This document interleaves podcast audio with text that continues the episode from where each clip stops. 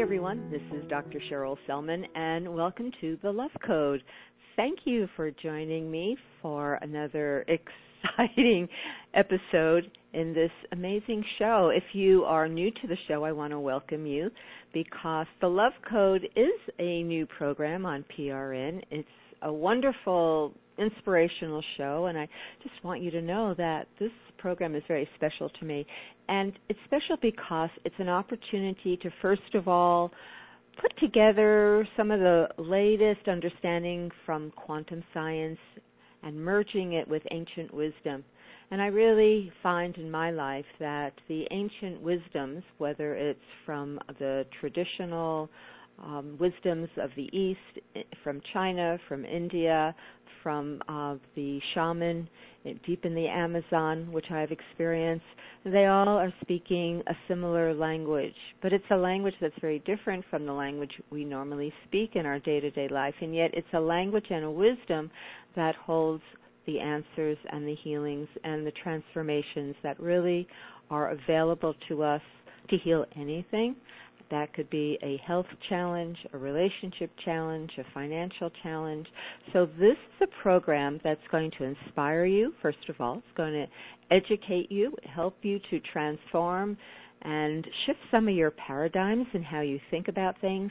But most of all, the Love Code is an opportunity to put into practice some of the most powerful yet simple tools to really bring about healing in your life. And as this show continues over the weeks, months ahead, I really invite you to take one of the practices that we will be sharing with you during each show and try it, do it, give it a go. Because when you put into practice, even if you don't believe it's going to do a thing, see what happens. I promise you some miracles can happen in your life. And when they do, I really want to hear from you. So the best way to stay in touch with me is to go over to my website, which is Dr. Sherrill Sellman, D R S H E R R I L L, Sellman, S E L L M A N. I always like to spell it out because no one ever spells my first name correctly. So it's D R S H E R R I L L S E L L M A N. Go over there to my brand new website, opt in there because then you'll be sent the shows every week. You'll be sent this show and the other show that I have been doing for a long, long time on PRN which is What Women Must Know. So you'll get those shows and you won't miss an episode. And that is the way to get in touch with me through my website. And I would love to hear from you and love to hear some of the miracles of healing and transformation that are occurring in your life. So we're going to hear about more miracles today. We're going to be talking about the healing from obsessive compulsive disorder with my very special guest today, uh, David, David Lusch. Um, you know, I looked up some stats about obsessive compulsive disorder, OCD, and it is estimated that 2.2 million Americans suffer from OCD. And most of the time when it's diagnosed, it's in early, early, early childhood or early teenage years. And when you get a diagnosis of OCD, it's really considered a lifelong condition and it has to be managed mostly through medications which can have some uh, serious side effects. So it's a you know it's a really scary diagnosis to have, and it can have such disruption in one's life.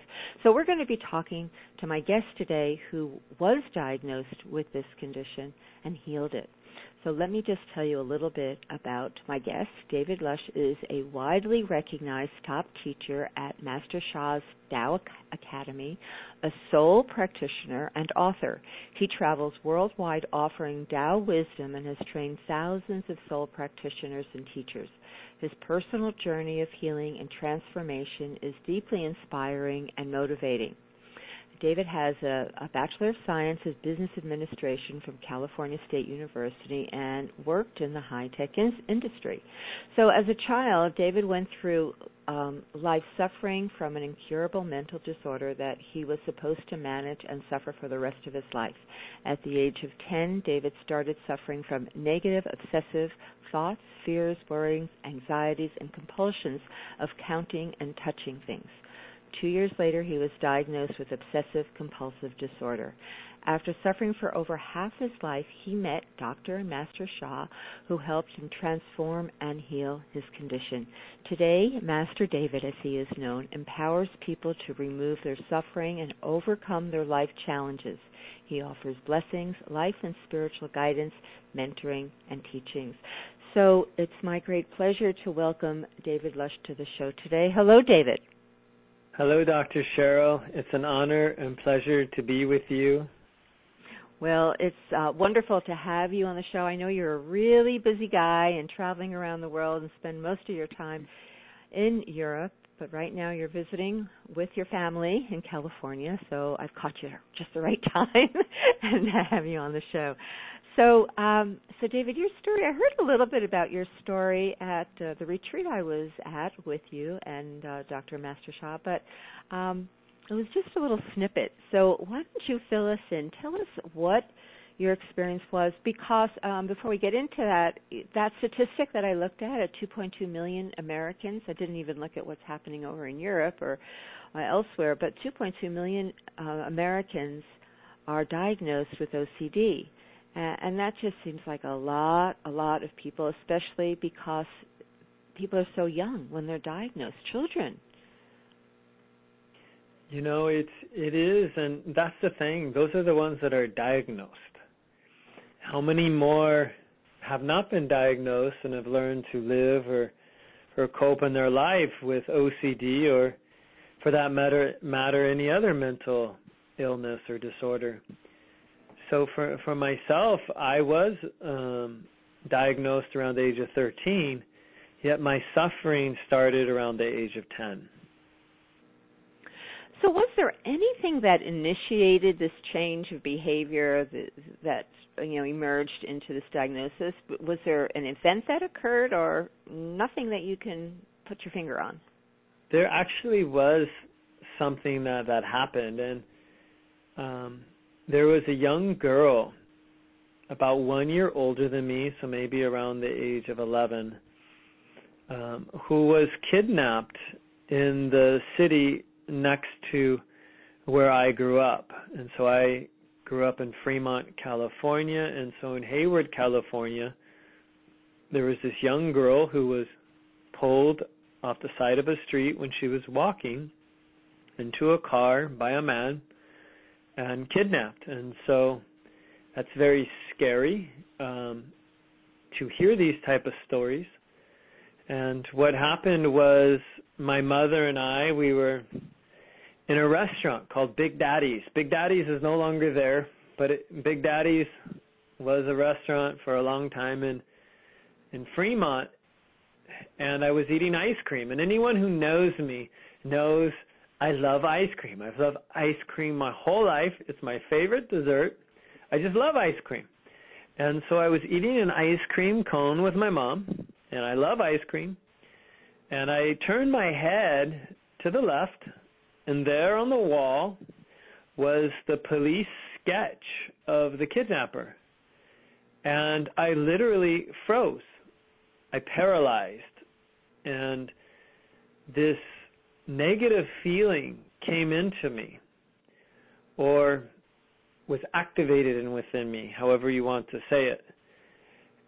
And I became paralyzed and I became very afraid. A lot of fear was rushing through me. And I felt sick to my stomach so much that I didn't want to finish my ice cream. I, I told my mom, you know, let's go. And I threw it away and I went home and I lied in bed for three or four hours, however long it was, holding my stomach. I was just in terror. I was in fear and pain. And after that day is when the obsessions and the compulsions began. and they began in, different forms, in different ways. I was in fourth grade, I believe, when they they first started, and they would start with little things such as when you're playing tetherball on the playground or you know tag touch football or another sport such as you would have a thought if you don't do this the other team's going to score and then you would do it and they don't score. And it started to increase and i had many thoughts such as you're going to be kidnapped or you're going to be kidnapped molested and killed and that's how the obsession started that then went into various compulsions that's so interesting. Do you think it was like it was like initiated by a type of almost like a post traumatic stress event? It was for whatever reason it was like so shocking to you that a lot of things got triggered within. I would say I definitely believe in spiritual blockages and blockages in the soul, heart, mind, and body that were activated and triggered from what I personally believe, past lives.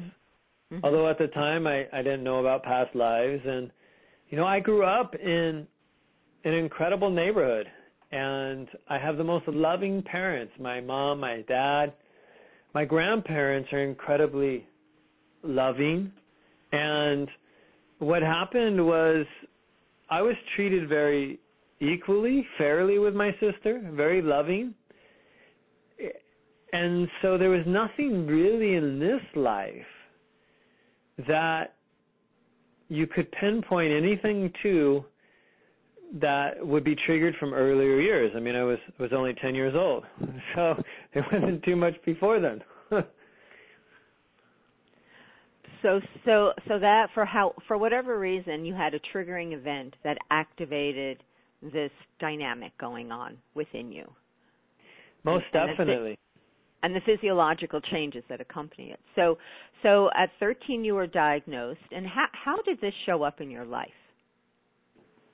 It showed up in so many different ways. Where, for me, the the obsessions obviously were the the negative, unpleasant voices or thoughts in your head, and they literally, you know, they would they started obviously a little less, and then day after day they grew to where they was pretty much every mo- waking moment of your life. And the compulsions were for me i developed touching and counting type of system which i had a special number and that number was 4 and so what i discovered was when you t- touched or counted things and the number of four, that real experience of the fear, worry, anxiety, that's the OCD cycle, fear, worry, anxiety, rushing through you, and then the chemicals obviously release in the different glands and parts of your body and your brain. It, it would momentarily stop, and that would go away. And it's not logical. You hear this as like, how can you touch things or count things four times? How does that work? It, I, for me, and probably for anyone who suffered from OCD, it doesn't matter how it worked because you just don't want to feel the way you feel inside, and you're looking to get out of that inner prison. And eventually, it moved into multiples of four, where four didn't always work. So then you would try eight. And if eight didn't work, you go to 12 and you would just keep going to 64, to 400. I remember sometimes I was counting 1,200, 1,600. Wow. And it would just be nonstop. So I also had like these grids in my head, right? You had like you would find lines connected to like objects in the in the environment, whether it was like a telephone pole or like the cracks in the sidewalk, you know, like the cracks on the the sidewalk or or whatever things you, you could form grids in your head in the in the in the room you have like dressers you have doors and so you would have grids and inside those grids i would have to maybe touch sometimes four or more eight twelve whatever it was and and all the time you're getting the, these incredible thoughts, these these fears, these worries. And the thing about OCD is you're still you still have logic, you still have common sense. So what you know actually seems pretty crazy. It doesn't seem logical, but you do it because you just don't want to feel the way you do inside. Mm-hmm. And you're also often trying to hide it from others because you know what you're doing is kind of off. It doesn't make sense. And so you're still being normal. You're trying to hide it. You're trying not to show it because you still have common sense. And that's what's fascinating about OCD is it's a, it's a mental disorder where you're still in touch with reality. And that's why I wasn't diagnosed at the age of 13 because I didn't tell anyone. And I didn't want my mom to know. I didn't want my dad to know. But eventually it became known because you would take showers at the age of 11 or 12 for 30 minutes, 45 minutes. You know, you would put you would take an hour to get ready. I, I I remember vividly one time I was so lost in my in my in the OCD cycle that I walked out for school one day and I forgot to put my pants on. I had my socks on, I had my shoes on. My mom looks at me and says, "Where are your pants?" and I was didn't even know what to say because you can imagine the look on my face. Oh my gosh, does she know? Has she figured something out? And you go, you put your pants on, you go to school, and, and eventually, you know, my parents they watched my behavior, they had their conversations, and I was taken to a psychiatrist where I was diagnosed.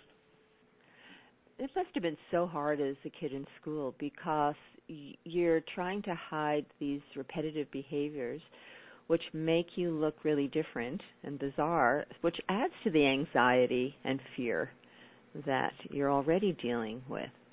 That's exactly the truth because you're trying to be normal and because i got pretty good grades largely a's and b's i was also able to not get maybe caught or detected by the the school system mm.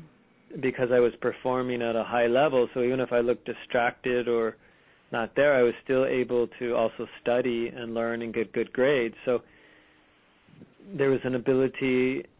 What you learn with OCD, at least for me, I can't speak for everyone, is you learn actually how to multitask very well. Wow. So when you were diagnosed and uh, um, it was decided that you needed medication. So what was that like? Well, I was probably one of the worst rebellious patients you could have. mm-hmm. I remember um well first when I took the exam because it was an exam. I I didn't know what was going on fully other than I was going to the psychiatrist. My parents had figured out something was wrong and I was put in a room to take a multiple choice examination that I hadn't studied for. And this is the only exam in my whole life I've ever taken without studying, and I knew all of the right answers. And so what happened was, um, I remember I was on like question seven, and I had the thought maybe I should answer all of these wrong, and then I won't get diagnosed. But then another another thought came, which was, um, well, we don't want to live like this forever, so let's see what happens. And I remember because I don't remember how long it was. It might have been a week or two or three weeks before I got the results. And when the doctor told me, I had an explosion of anger. And I just yelled and I ran out of the room and I was crying. Mm. And I remember the place we were at, it was on the second floor and there was a you know, like a walkway balcony on the outside. And I just was out there and I was looking up at the stars and it just felt like my whole world had crashed down. And there was anger, there was sadness, of course, there was still fear and worry because of the unknown. You know, at age 13, and then uh, not only that, you're at that age where you're developing into a teenager, so many things are also changing in your life. So it was hard and I remember that I I asked my parents and they promised they wouldn't tell others I had a diagnosis, including family members, although, you know, they weren't totally in agreement, but they respected my wishes because I didn't want to be labeled. I didn't want to be labeled in school. I didn't want to be labeled by family or friends or neighbors that that's oh that's David with his OCD or whatever, you know? Because it's also in when when you have a, a diagnosis, it's also um, what happened or what can happen is that things are easily pushed to the side and rationalized as a diagnosis, not just with OCD, it could be with ADHD, attention deficit hyperactivity disorder. It can be with people with dementia or whatever. And you don't then you don't maybe aren't as heard as much for what you're trying to express because people don't listen as much. They just think it's your your illness talking. Sometimes it could be for sure. Other times it's not. And so we actually didn't even talk about it because I didn't want that. Mhm. Mhm.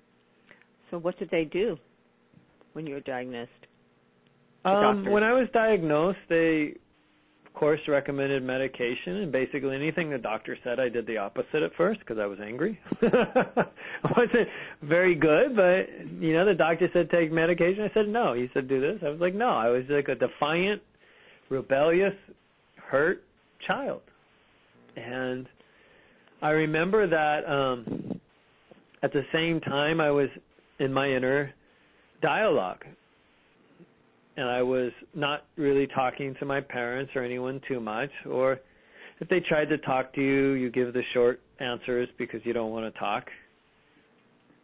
And I remember that I was looking at my life because uh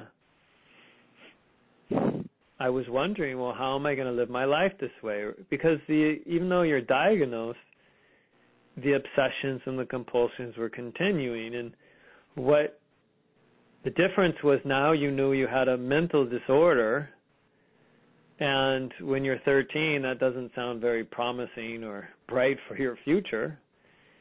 It doesn't really fulfill all those dreams you had inside. No one really dreams of having a mental disorder as far as i know. You're, you know you're not in school thinking what am i going to be when i grow up? Oh i want to be someone with a mental disorder. You don't think that way and so it, it causes you to reevaluate, even at that age, who you are, what you're doing, what is your life going to be about, why is this happening to me? And you go through a very deep inner process with a lot of questions unanswered. You know, for example, I, you know, you many people ask why did this happen? Well, for me, I was incredibly loved by my family. My sister and I were treated largely equally, and my grandparents loved us. So there's nothing in the family you could blame or, or pinpoint on. Uh, I played in the same neighborhood with my sister. We had friends. I went to the same schools. I ate the same food. There wasn't anything in the environment. There wasn't anything in the school system as when you looked around, you know, because you have it, you're looking to see if other kids have it. You, you, unless they were hiding it better than me, I couldn't figure out if they had it. And so there was nothing in this life you could pinpoint anything on to say why I had OCD. So these questions went unanswered. And I remember thinking about my life, and I was Am I really going to want to do this in 10 years, 20 years? How am I ever going to have a family? How am I going to have a job? How am I going to fulfill my dreams like this? Because honestly, it's like 24 7, other than when you sleep. And even the sleep isn't necessarily peaceful. And so I remember we were driving down Mowry Avenue in Fremont. So if there's anyone listening from Fremont, you know what street I'm talking about. And there was this negative thought that came like you're going to die or your mom's going to die like in a car you know because you're in the car. And that was the first time i i spoke back to the voice. And i said i may die but i'm not going to live my life this way anymore. And that was the first moment of empowerment that I had felt in years around this issue. And it got it, the obsessions and compulsions when you do that get more intense. And I made a decision I would try the medication, even though there were side effects. So we quite, tried a couple drugs. I don't remember the names at first, and we came to the eventually the third one, the brand a drug called anafranil. And anafranil is a very heavy drug, and it has heavy side effects. One of which is stunting your growth. And my parents debated about it. Ultimately, I was the one that made the decision. My parents never forced me to take medication. I made a decision. And probably within a six to nine month period, my growth leveled off, and that was it. Also, it had the side effects of making your mouth dry. So I had cotton mouth, I had dry mouth, so I drank a lot of water. And when you drink lots of water, you go to the bathroom a lot. So in high school, I remember between the five minute, you know, class breaks between classes, I would go to the bathroom and drink water and sometimes during the class I would go to the bathroom. And one of the hardest side effects was being tired. I was tired all the time. And I couldn't the, the drug made you tired. And the irony of it was that you would have energy. So I was an athlete. I played sports. And you could have energy and be tired at the same time, which absolutely doesn't make any logical sense to anyone who hasn't experienced it because how can you have energy and be tired? it's a side effect of a drug and that's the reality of it. And so I would take naps sometimes one hour, two hours, three hours. I would sleep eight hours, ten hours, twelve hours, and I was always tired. And if I only slept six hours, maybe once a night, one time or two nights in a row, it's like I was just couldn't function. And so, but what happened was the the drugs started to numb the experience. I still had it. It was still going on. Yet it wasn't as intense. Maybe you can think of it as like 20, 30% better, which is a lot actually for someone who who's just suffering. And so cognitive behavioral therapy was around at the time, CBT. However, it wasn't really discussed with me. I remember a, a psychologist would just tell me, "Well, just don't do it." And I'm thinking, "Yeah, well, if it's so easy, I just won't do it." But it made sense on some level, so I just developed my own system where my if I was counting, I would stop on a non-multiple number of 4, careful not to create a new multiple, or I wouldn't count or touch and it just got more intense. It felt like a battle. It felt like a war inside. Mm-hmm. And after about nine months, those type of obsessions and compulsions went away, where these incredibly negative thoughts, you know, that were just bombarding you about being kidnapped or dying or whatever went away, and the counting and touching went away. And just finally, you could take like a deep breath, even though you were suffering from these side effects. Well, what a journey. You know, David, you have your mom there because we've invited your mother Diane to be with us for a few things that we're going to do on the show. So I think maybe this is a good time to just um ask Diane and welcome Diane to the show. Very much, doctor. It's great to have you. So you've been hearing your son talk about this, uh, and and I was just wondering, just you know, kind of briefly, if you could say what it was like from your perspective of seeing your son go through this. What was that time like? It was very frightening, and we were, my husband and I were so worried and honestly afraid of what's happening to David, and we didn't pick up on it like David said right away.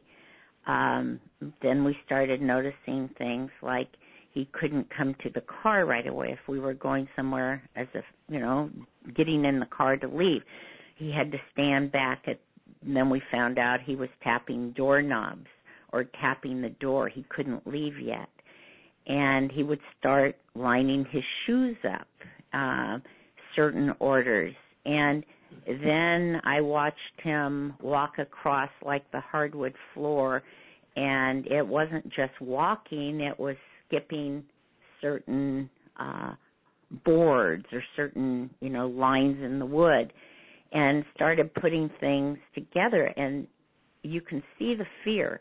When this happened with ice cream the initial the initial shock of the poster which honestly was so frightening i couldn't look at it either. And every parent's fear is something happening to their child.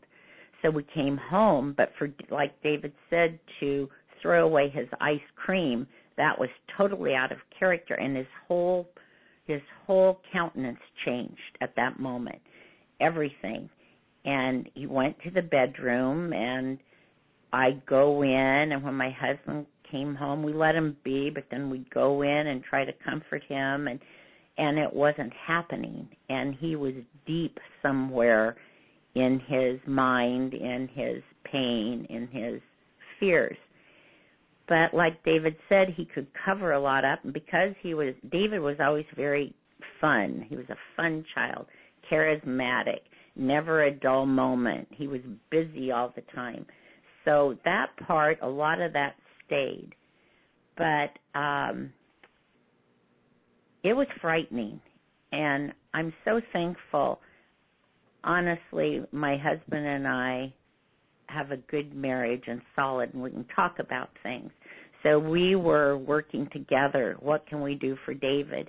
And to take your child to a psychiatrist is kind of frightening because we knew something was wrong. We had no idea what. And we knew we needed help. We needed a lot of help. I must tell you, um, we both have, our family has great faith in God, and that got us through it. Church, rosaries, all these different things. If I didn't have faith, I don't know how I would have gotten through it. And um, that brings some sort of hope and peace through all the trials and suffering and sorrows. And David worked hard um, to change these things, and once uh, he developed, I didn't realize that's when he stopped tapping everything, like he said, but then he developed an anger and a rage and that disrupted so many things because if he got a thought someone um slighted him or something wasn't right or something wasn't fair whatever it could be he would ponder it and think about it and obsess about it.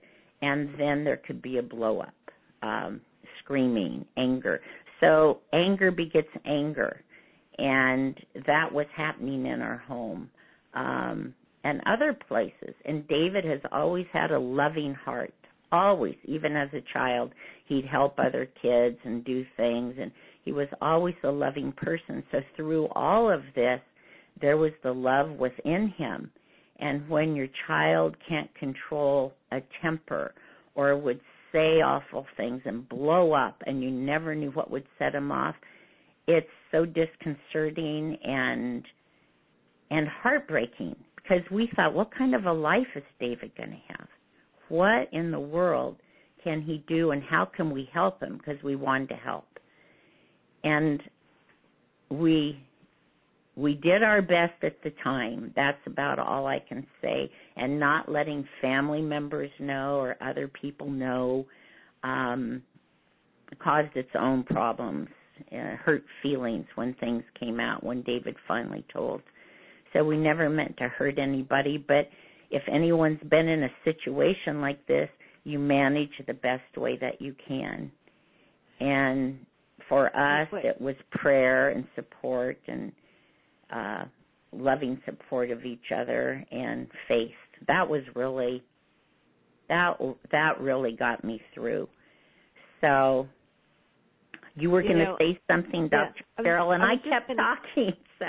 no, it was great. I was just going to say. I mean, you brought it home that when when someone has um any kind well we'll just talk about mental you know challenges uh, uh, disorders such as this so it can be related to many other things but it's not just that person who's affected it's a whole network that's affected. the whole family. It's the community, which is why you know the, these traumas, whether it's a health issue, whether it's a, um, you know a relationship issue, it just the the the ripples go out, and so many people are part of the the the drama, the suffering.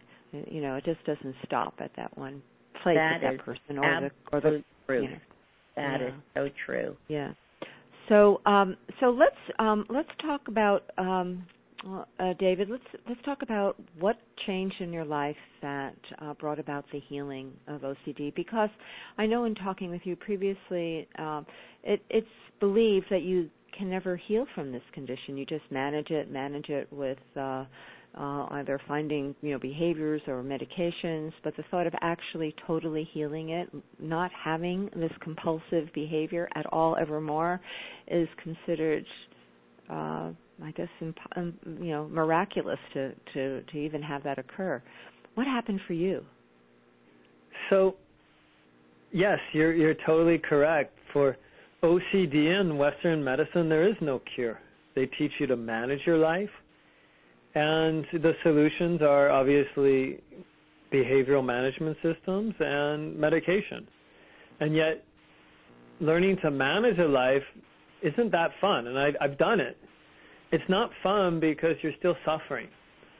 And so, you know, I'd gone through high school, I'd gone through university, and you, your energy goes down, right, over over time. So in high school, I had more energy, obviously, than in my mid 20s, although I still had a lot of energy, don't get me wrong.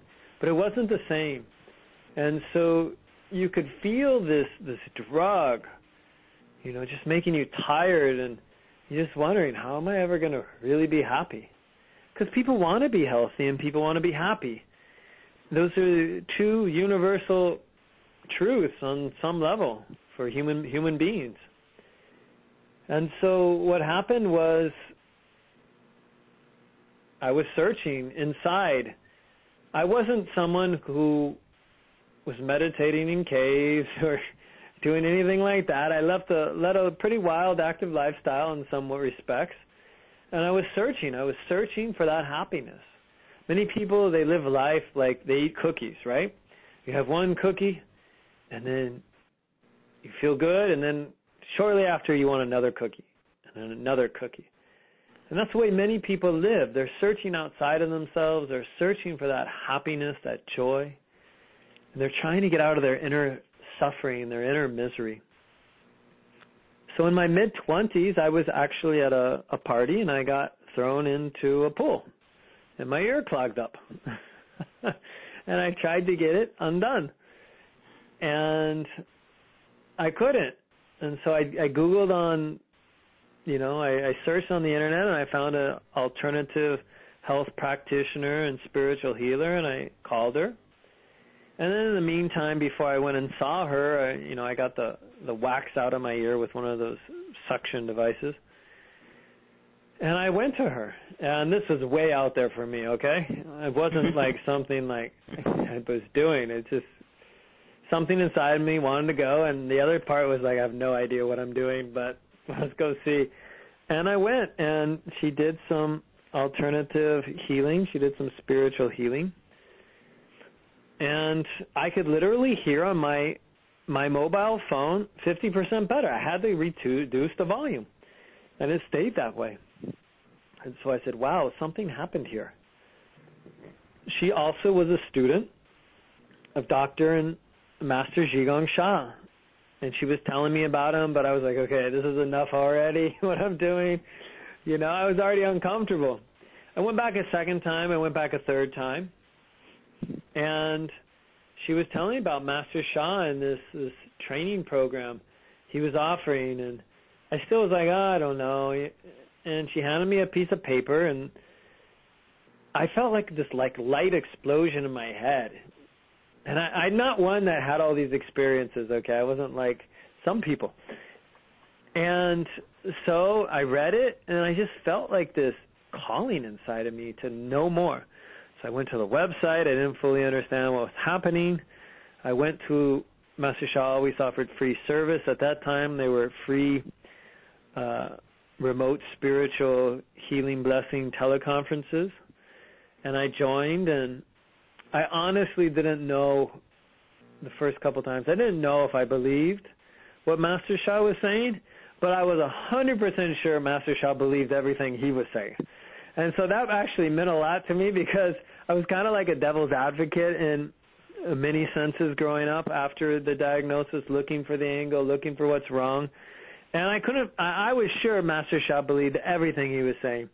I wasn't sure. I went to a retreat, soul retreat, and I learned all about the soul, the power and abilities of the soul, and how the soul, how the soul can heal and transform every aspect of your life and your soul journey. And with that, my my journey began. I received many spiritual blessings, Tao blessings at the retreat. And after one week, I came home and I was different. I used to be this kind of rage driver. I would be the guy that would drive really fast, cut you off, want to get everywhere fast. And I was driving on the freeway and I was like, whoa, this is too intense. And then my mind was like, what happened? This is so not like me. and then I went home and I saw in my life these interactions with others differently. Where before, you know, sometimes people give the bait to get a reaction. They were baiting me and I wasn't reacting. I was just laughing inside because it was just like like it was just like watching it happen in front of you and know it's going on and not uh, responding and responding now with love and and forgiveness. And my whole life changed and I, I learned these self healing practices. I did them I received more blessings and I went to more events with Master Sha and seven months after I met Master Sha I knew I was healed Master Sha had offered this this incredible Tao blessing. I knew I was healed. I just knew it. And I went to my doctor, my psychiatrist. Master Sha always encouraged me to work with my medical doctors. He would never give me medical guidance. He would say, "Go speak to your medical doctor." And so I went to my psychiatrist, who is a very renowned psychiatrist. You know, he's one of the psychiatrists at a hospital in the Bay Area. And I looked at him. I said, I am healed. And then he just stared at me for like a minute. And he said, Tell me about it. and so I told him about it. And he said, Well, we can take you off the drug. It was Anafranil. You know, we have to wean you off it because it it's a heavy drug with very hard side effects that you can have all kinds of withdrawal symptoms which I had experience because sometimes you go into a rebellious mood and you don't take your medication for a week, and then you have like diarrhea and runs and nightmares, and then you just go back to the medication. And so he he agreed to wean me off it over a period of three to four months, and he also told me that in 50% of the people who have taken this drug, if you try and get back on it, it won't work again. I said, that's okay, I'm healed. And so I, I weaned off the drug, and one year to the day after meeting Master Sha, and that was uh, 2000, June 8, 2004. So on June 8, 2005, I never ever took my OCD medication again, and my whole life changed. The way I interacted with people, my relationships improved. You know that that that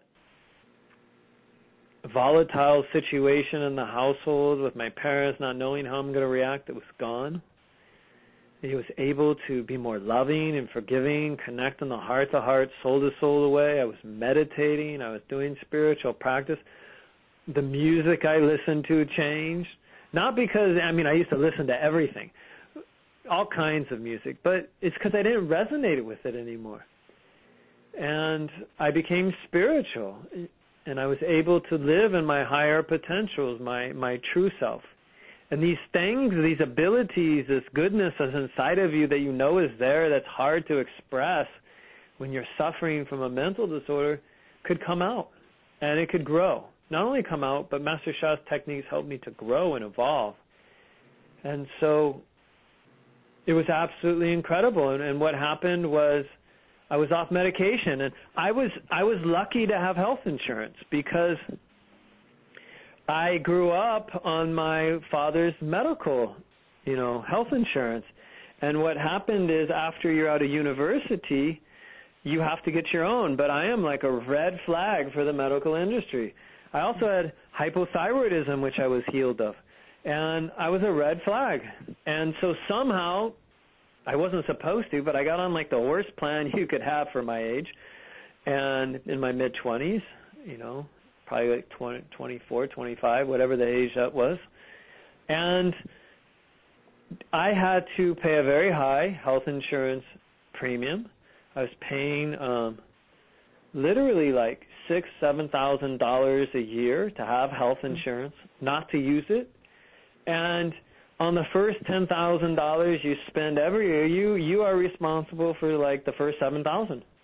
Hmm. And and so literally it was just like it's the way it was.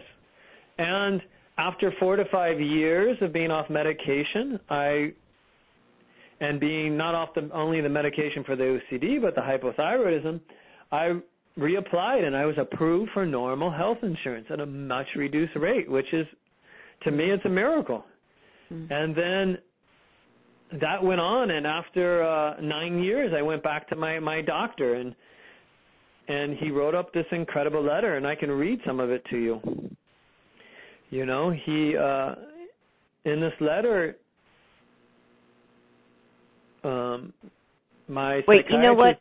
Wait, you know, David, we probably let's hold that because I want us to do um some of the healing techniques and I know we have uh maybe about 10 minutes left of our show, so I want to be sure we put all of the other goodies that we've planned for the show in it. So Okay. Um so so but what I want to ask you before we talk about the healing that so you you well, you have actually dedicated your life to the work with Dr. Master Sha, and you are uh, one of his. I, I think the title is Grand Master Trainer. You've really, you, you're really one of the leading teachers in in with Master Sha and his healing work.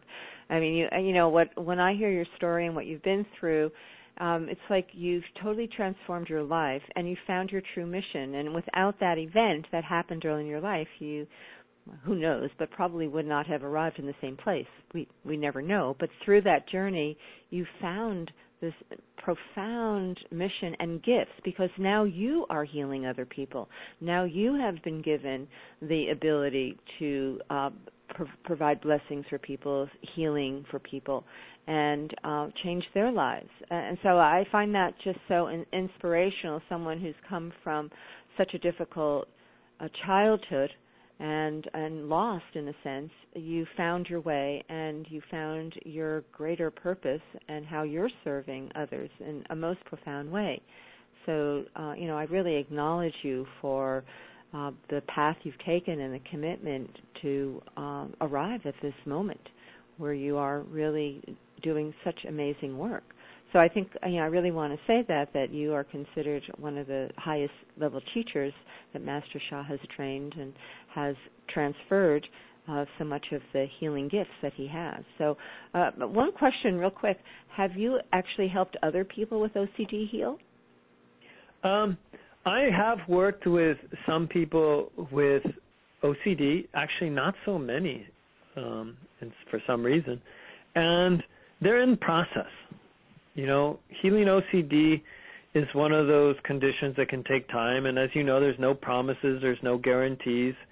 We always encourage people to work with their Western medical doctors and whatever system they're working working with. And so, but you know, there's been so many different conditions because Master Sha's techniques and systems work on everything.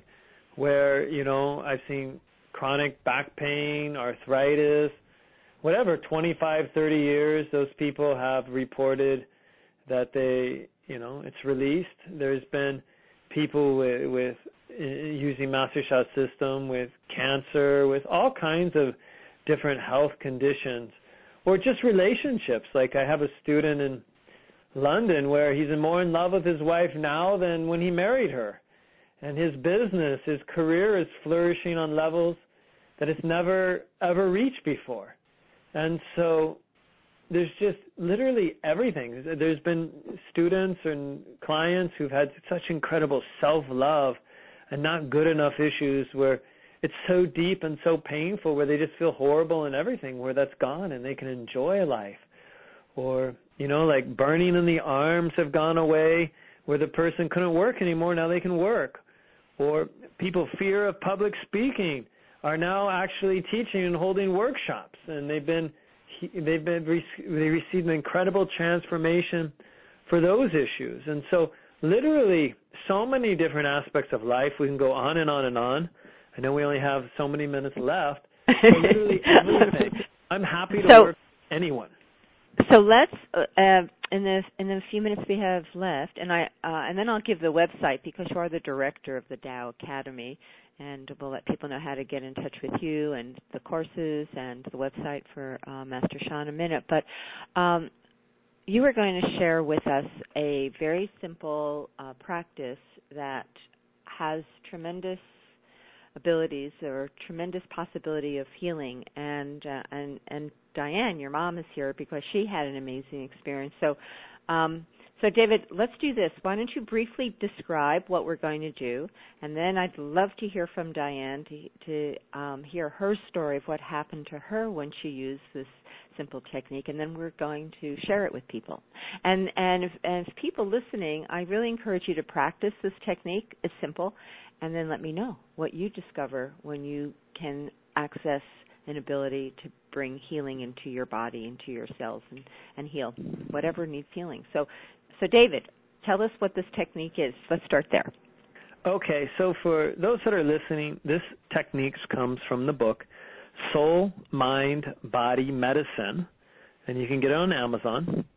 And it is the it's the Say Hello Healing Formula. And it's simple, it's powerful, it's direct, and it's effective. And in five sentences, you can you do an invocation and you can use it as a repetitive mantra. So you say hello, dear soul, mind, and body of my, and you pick an area of your life that needs healing. And then you give love. I love you. And as we Master Sha teaches, love melts all blockages and transforms all life. And then you make an affirmation. You have the power to heal yourself. So you're you're telling yourself and you believe you can heal. And then you give yourself an order. Do a good job. And finally you express gratitude and courtesy and you say thank you. So it's that simple. And this can activate these incredible self-healing powers and the power to heal within your own soul, heart, mind, and body. And this is a self-healing practice. Okay, so before we go through it, Diane, tell us what happened to you.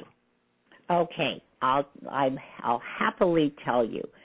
First of all, I would just like to say thank you to Dr. Master Sha for all of the gifts he's given to David and our family and all the things we've learned from him. Because I always knew Jesus would heal David, but I never knew how and then he met Dr. Sha, and all of these wonderful things have unfolded. So, David had taught me this practice that he had just mentioned, and I listened and I thought, okay, okay, my prayer life was different. The way I do things was different. Um, and so I was out in the garden and pruning roses and doing things, and I had uh, bent over, like squatted down to get some things on the ground, and I couldn't get up.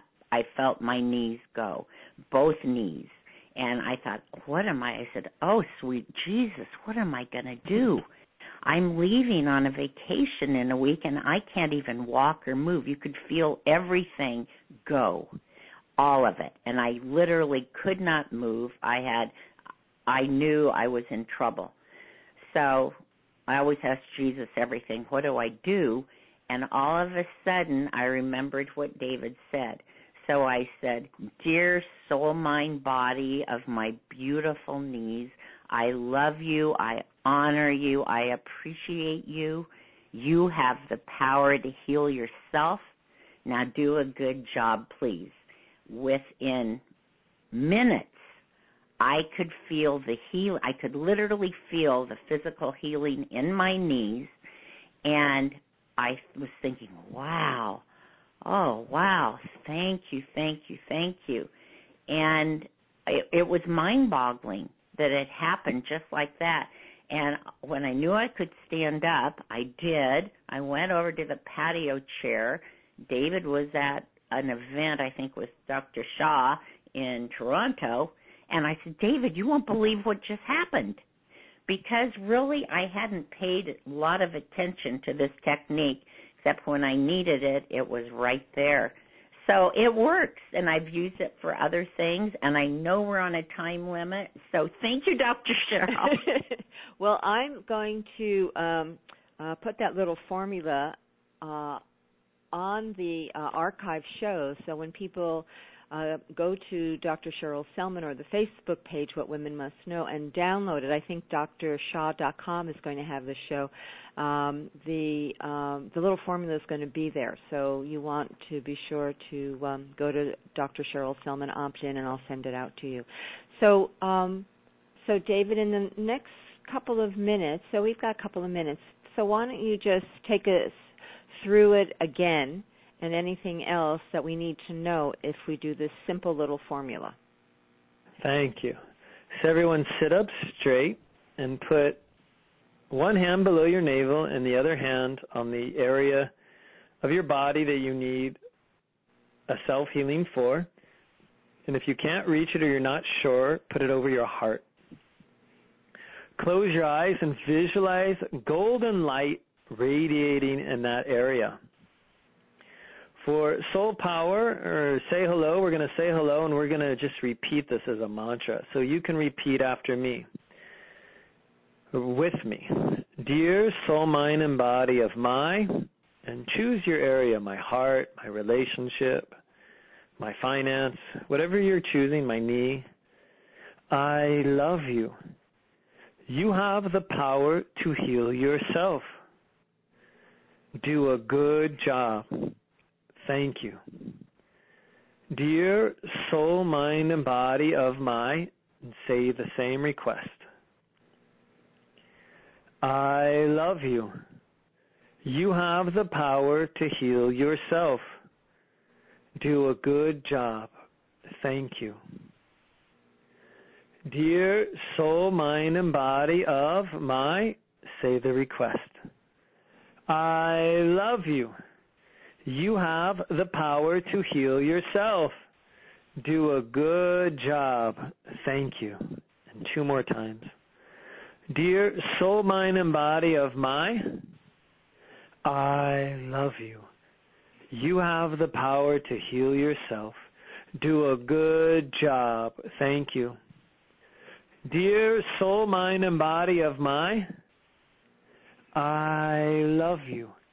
You have the power to heal yourself. Do a good job. Thank you. Just pay attention to the way you feel. You could feel a vibration, a tingling. You may not be sure you felt anything.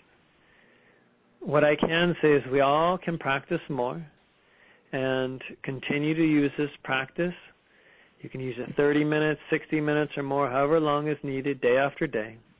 It's been an honor to share with you this technique from Master Sha, the Say Hello Healing Formula from Soul Mind Body Medicine book. Thank you, Dr. Sherrill. thank you, David. You know, that's fantastic. So simple, yet so profound. And thank you, Diane, for sharing your healing story. They always inspire us. So, um, for all of you listening, thank you for joining me today with my guest, David. Lusch and his mom, Diane Lusch, for being with us, for sharing their amazing healing story, and for David sharing a wonderful healing formula. Um, do a good job, everyone. Go make it happen. and uh, and until next time, uh, come back for another opportunity for the Love Code. And as I always like to say, fill your day with peace, love, and harmony. Bye for now.